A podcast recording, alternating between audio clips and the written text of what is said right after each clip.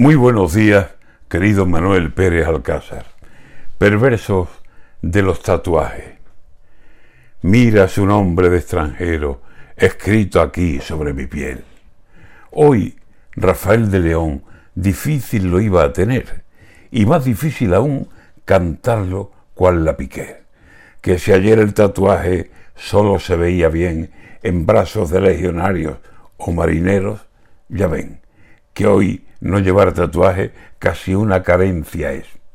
En el fútbol solamente hay cuerpos que ya no sé si es la propia piel del tío o un museo de la piel.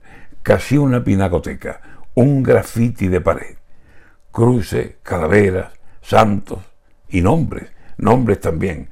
Pero díganme, ¿a qué guapo le da por coger papel y ponerse a escribir coplas que digan lo que se ve, si aquello en algunos casos es un tebeo, un cuadro es.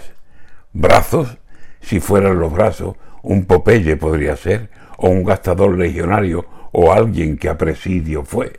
Pero el tatuaje hoy parece a veces papel pintado de los que visten en los pisos la pared. Cuello, espalda, pecho, abdomen, piernas, muslos, yo qué sé. Y lo que digo del hombre, lo digo de la mujer, que hay algunas que no dejan libre ni un trozo de piel. Alguno, bajo la ducha, pudiera hacernos creer que está lavando el Guernica más que lavándose él. Y a la hora de los cuerpos entregándose, tal vez haya alguno que pregunte, ¿este mapa de qué es? O bien, ¿nos vamos al lío o me entretengo en leer y en ver el Museo del Prado o los monstruos? Dime, ¿qué? Con todo el cuerpo tatuado de la cabeza a los pies, díganme, ¿se ha terminado el concepto desnudez?